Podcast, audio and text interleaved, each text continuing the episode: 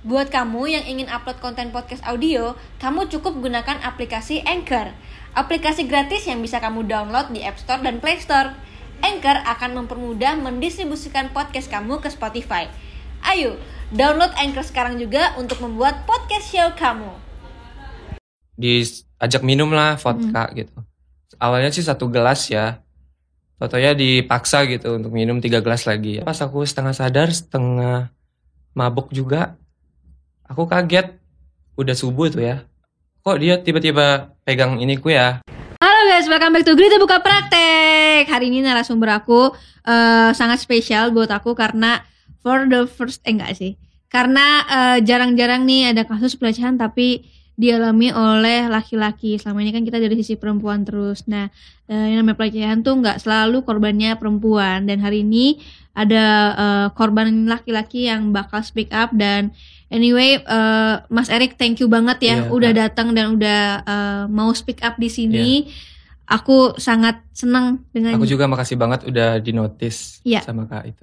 ya sama-sama. Sama tim-tim semua. Anyway, eh, kalau teman-teman belum tahu, eh, Mas Erik ini adalah salah satu TikTokers. Followers, followersnya tadi aku lihat 300 ribuan, 370. 370-an, hampir 400 ribu Iya. dan suka nyanyi ya. Suka.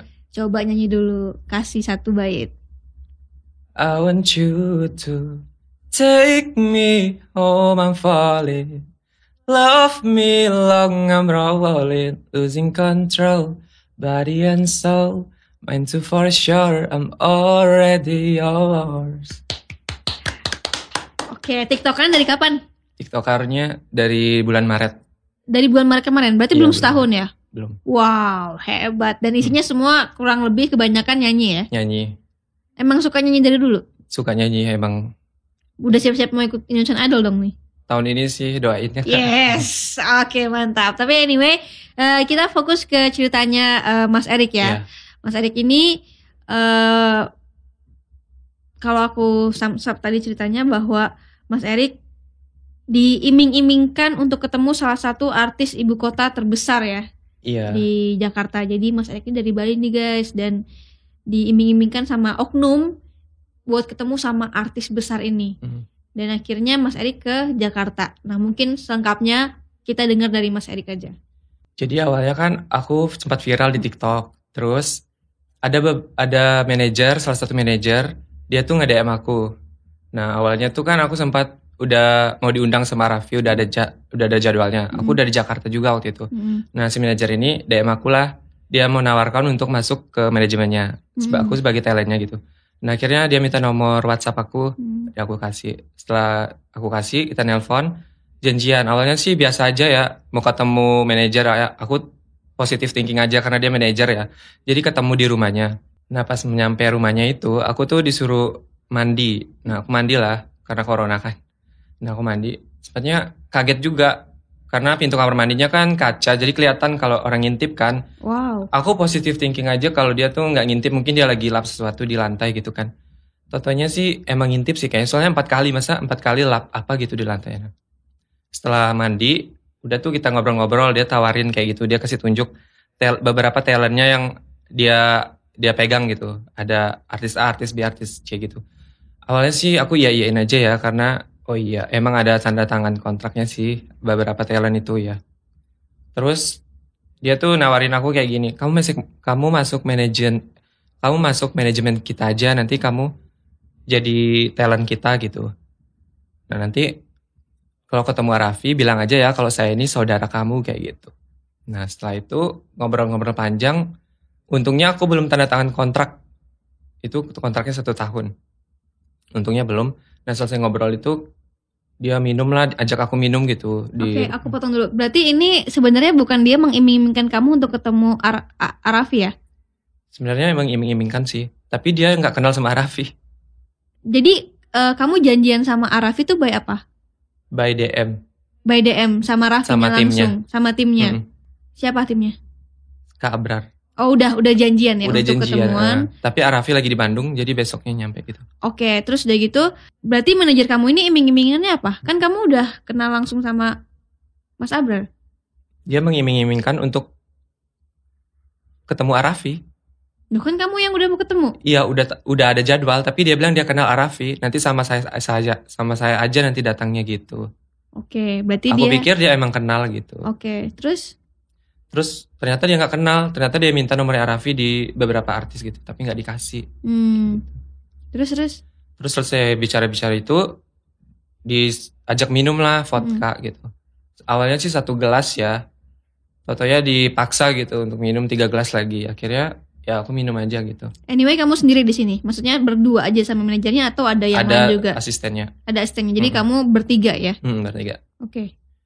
Setelah minum itu tidurlah disuruh tidur ke kamarnya. Awalnya biasa aja karena kamarnya kan dua tempat tidur gitu kan. Hmm. Jadi ya positif thinking aja gitu. Asistennya tidur di lantai dua. Hmm. Nah setelah itu tidur, ya udah tidur biasa aja. Akhirnya pas aku setengah sadar, setengah mabuk juga, aku kaget. Udah subuh tuh ya. Kok dia tiba-tiba pegang iniku ya, Hmm. kelaminku gitu. Kayak gitu, aku kaget. Mau teriak juga nggak bisa kan. Akhirnya aku tiba-tiba bangun dengan mabuk itu aku tiba-tiba lari langsung ke atas. Berarti dia waktu kamu bangun dia lagi pegang kelamin kamu. Atau Iya.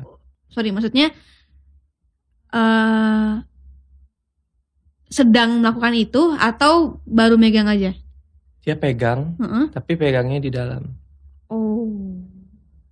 Kayak gitu. Terus kamu langsung lari ke atas. Ya langsung lari ke lantai dua ke tempat asistennya. By the way itu asistennya juga baru kerja di dia dua bulan. Pas aku cerita ke asistennya dia juga kaget baru tahu. Oke. Nah setelah itu kamu ketemu dia lagi atau kamu langsung Enggak kabur? sampai pagi aku di atas dia Mhm. keluar. Mm-mm, Akhirnya aku ngobrol sama asistennya lah tentang cerita tadi malam itu. mm-mm. Dia keluar tapi pas keluar tuh kita ternyata dikunci Hah? di dalam rumah itu ya Jadi dia udah pergi. udah pergi. Oke. Terus? Kita dikunci. Akhirnya aku minta minta apa aku hubungi dia kan aku mau keluar aku alasannya aku mau keluar tapi aku mau kabur gitu Hmm. Akhirnya kuncinya itu nggak ada dia bawa ternyata sama dia. Tapi asistennya ngajakin aku ke kamarnya untuk cari kunci serep. Ternyata dapat juga. Oh. Dan pas malam itu pas aku kabur dari kamarnya itu ada pistol di samping samping pintunya itu. Itu yang bikin aku kaget sih. Jadi aku nggak berani turun ke bawah sampai dia pergi. Wow. Hmm. Oke. Akhirnya kamu ketemu kunci serapnya dan kamu bisa kabur Bisa kabur. bareng sama asistennya atau kamu sendiri? Aku duluan baru asistennya. Asistennya juga ikut kabur Iya akhirnya. akhirnya kabur.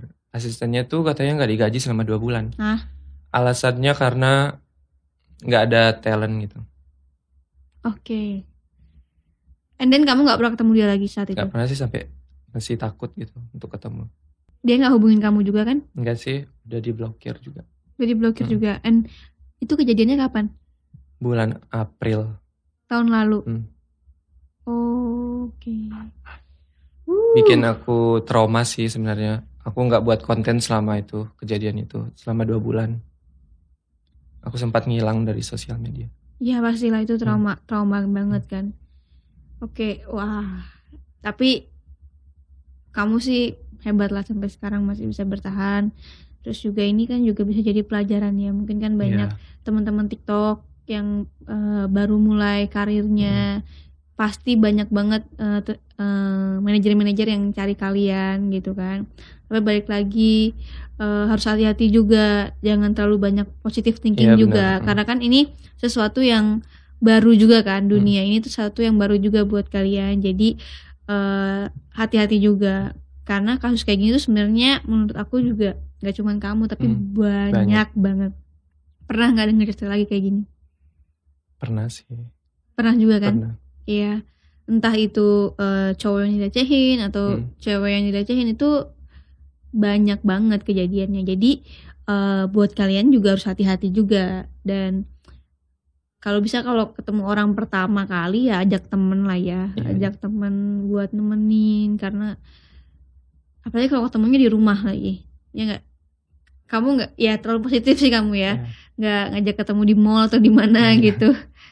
Ya makanya jadi eh, hati-hati banget nih ini Erik satu pelajaran yang luar biasa sih kalau buat aku, apalagi Hmm. kalau ditonton sama kalian-kalian karena eh, banyak yang gelap juga kayak gitu dan juga selain pelecehan mungkin kadang ada yang disuruh bayar untuk jadi Untuk- iya. artis, untuk diorbitin, untuk diiming-imingin ketemu siapa A B C itu banyak banget. Jadi harus hati-hati dan sebenarnya nggak ada sih yang bayar. Tapi menurut Kak Ita, Mm-mm, eh, sebagian manajer emang ada yang kayak gitu atau enggak? ada, Ada ya. pasti ada. Pasti ada sih dan itu makanya kita harus hati-hati banget gitu. Dan eh, ya harus jaga diri juga gitu. Mungkin pelajaran juga buat Ya sih sebagai Kamu. pelajaran aja. Mungkin aku oh, kan aku orang awam nggak tahu tentang Mm-mm. entertain. gitu. Nah, makanya ini juga kamu di sini udah oke banget bisa speak up dan eh, bisa mengutarakan juga biar teman-teman di rumah juga yang baru mulai karirnya atau apa juga paham. Ada yang kayak gitu. Tapi aku nggak bilang semua kayak gitu ya tapi ada, Ada. yang kayak gitu juga gitu. Banyak yang baik juga banyak yang yang memang mau bekerja sama gitu. Jadi please hati-hati banget kalau eh, memilih orang untuk apalagi kalau manajer kan sebenarnya itu eh, akan deket sama kita Iya, ya akan akan menjadi eh, partner kerja Hmm. kita jadi ya by feeling juga kan harusnya sebenarnya jangan terlalu positif sama orang tapi itu dia ngiming-ngimingin ini loh teman-teman saya itu Iya nggak benar sampai ditunjukin surat-surat kontrak. bener nggak itu tapi sebenarnya Tapi nggak tahu udah cek ya. nggak? Ada tanda tangan sih kak. Hmm, dan itu semua tiktokers atau Ada beberapa FTV artis. Oh, iya? Iya. kayak abis ini aku pengen tahu Tapi siapa orang setelah kejadian itu Heeh. ternyata namanya emang udah jelek. Aku sempat cek di YouTube dia Heeh. pernah punya kasus juga. oh ya Mm-mm. nah itu juga harus background check juga Iya, ya kalau aku mau lupa cek waktu itu. Eh, Iya, ya itu makanya nih kayak mungkin, mungkin kalian yang kayak is baru masuk ke dunia entertain terus ditawarin manajer tuh kayak excited Iya, banget excited. gitu, terlalu excited dan terlalu jadi pikirannya tuh nggak jernih. Hmm. Nah ini juga harus didengerin nih eh, apa pengalamannya Erik luar biasa banget. Nah waktu kamu kabur, kamu katanya sempat diteror juga ya? Iya sempat dia telepon Mm-mm. beberapa kali terus VN juga Mm-mm. VN-nya dengan kata-kata ancaman gitu. Awas ya kayak gitu kamu Hmm. nanti saya laporin ke artis besar ini Mm, kalau attitude-mu tuh nggak baik kayak mm. gitu. Terus apa lagi? Pas Banyak. by call sih dia marah-marah ya Hmm. kayak gitu. Cuma langsung aku blokir.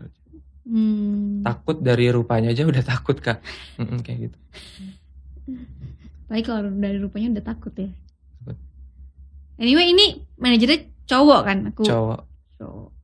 Oke anyway eh sukses terus buat kamu Erik Iya dan you, juga Kak. eh, mungkin kamu sekarang udah speak up di sini pasti kamu ada tujuannya mungkin kamu mau ngomong sama teman-teman di rumah yang nonton atau mungkin teman-teman tiktokers yang sekarang sedang merajalela nih Ini buat followers aku ya kenapa aku nggak pernah muncul selama dua bulan ini ternyata kejadiannya tuh kayak gini guys aku pengen kasih tahu aja gitu buat kalian juga tiktoker tiktoker yang diiming-imingkan untuk jadi artis atau main FTV atau apa gitu jangan terlalu cepat percaya sama orang dan dilihat dulu backgroundnya sebelumnya kayak gitu gitu oke sorry eh, kamu dua bulan itu art- eh, kapan dua bulan off ini bulan off tuh bulan setelah April itu setelah April kan berarti 5 Juni. Mei Juni gitu kan. Hmm. Tapi kalau sekarang udah intens kan. sih. Ya, udah udah healing lah ya. Tapi nggak terlalu sih Iya, traumanya pasti Masih. akan akan akan terus ada gitu. Tapi kamu bisa di sini sekarang bisa mengutarakan semoga bisa lebih baik ke depannya, Mm-mm. bisa lebih eh, wise lagi, bisa Iya. lebih background check lagi dan jangan terlalu apa ya, mungkin cepet percepat percaya gitu. sama orang harus harus lama dulu gitu. Kemarin juga ada yang eh, apa baru ketemu sekali terus dilecehkan juga ya karena Gitu. lagi-lagi Iming-iming. iming-iming dan nggak dan nggak ajak teman gitu. Anyway, kenapa sih kamu pengen ketemu eh, Arafi? Aku ngefans. Waktu itu kan aku viral, aku buat Hmm. lagu untuk Rafathar? anaknya, iya. Hmm. Jadi viral di stitch sama Kak Nagita gitu. Hmm. Akhirnya ketemu gitu. Udah ketemu belum? Udah. Udah kan? Hmm. Hmm. Oke, sekarang kamu eh, udah mulai berdamai atau masih traumatik? Udah mulai sih akhir-akhir ini ya. Sempat sempat ke psikolog juga nggak atau Enggak cerita ke teman atau ke mana? Enggak, aku belum pernah cerita ke orang. Dan ini first time kamu sudah. Cuman ke teman dekat aku sih. aku cerita. Tapi paling nggak kamu punya teman yang bisa dipercaya dan bisa kamu ceritain itu akan eh, mengurangi Iya. eh, trauma kamu. Gimana cara kamu berdamai? Mulai berdamai, apa yang kamu pikirin? Nah ini kan mungkin bisa jadi pelajaran juga yang mungkin sedang dalam masa traumatik atau apa yang mau bangkit, tapi susah sekali.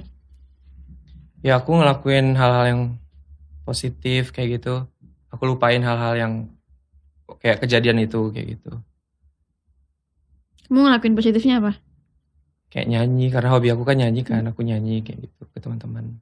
Tapi trauma yang selama dua bulan itu aku sempat di dalam kamar sih selama dua bulan tuh. Dua bulan dalam kamar. Terpuruk ya. Karena kan itu Kamu tinggal kejadian sama siapa? kali. Waktu dua bulan itu Sama sendiri Saudara. sama saudara. Saudara nggak curiga? Enggak sih. Oke, eh, tadi kan kamu bilang bahwa ini adalah first time kamu speak up, ya kan? Nah, tadi kamu Iya. bilang keluarga kamu belum tahu. Nanti ini bakal tayang, mungkin bakal dilihat sama keluarga kamu, sama followers-followers kamu di TikTok. Nah, kamu sendiri gimana? Kamu mau ngutarain apa? Ya mungkin dari kejadian itu mungkin aku memang yang salah ya terlalu percaya sama orang. Tapi di balik itu ini sebagai pelajaran sih buat aku supaya lebih jujur lagi sama keluarga kayak gitu. Oke. Anyway, sekarang eh, kamu sudah lebih baik, kamu sudah comeback, Ya, kamu sudah eh, balik menghibur para followers kamu. Dan semangat terus buat Erik. ya makasih Semoga Kak. menjadi pribadi yang lebih baik dan eh, banyak banget pelajaran yang bisa diambil. Thank you banget karena ini bisa jadi pelajaran buat teman-teman di rumah juga. Thank you dan sampai ketemu di video berikutnya. Bye bye. Nonton sampai habis ya. Makasih ya. Jangan lupa follow Instagram aku di sini dan nonton video lainnya di sini.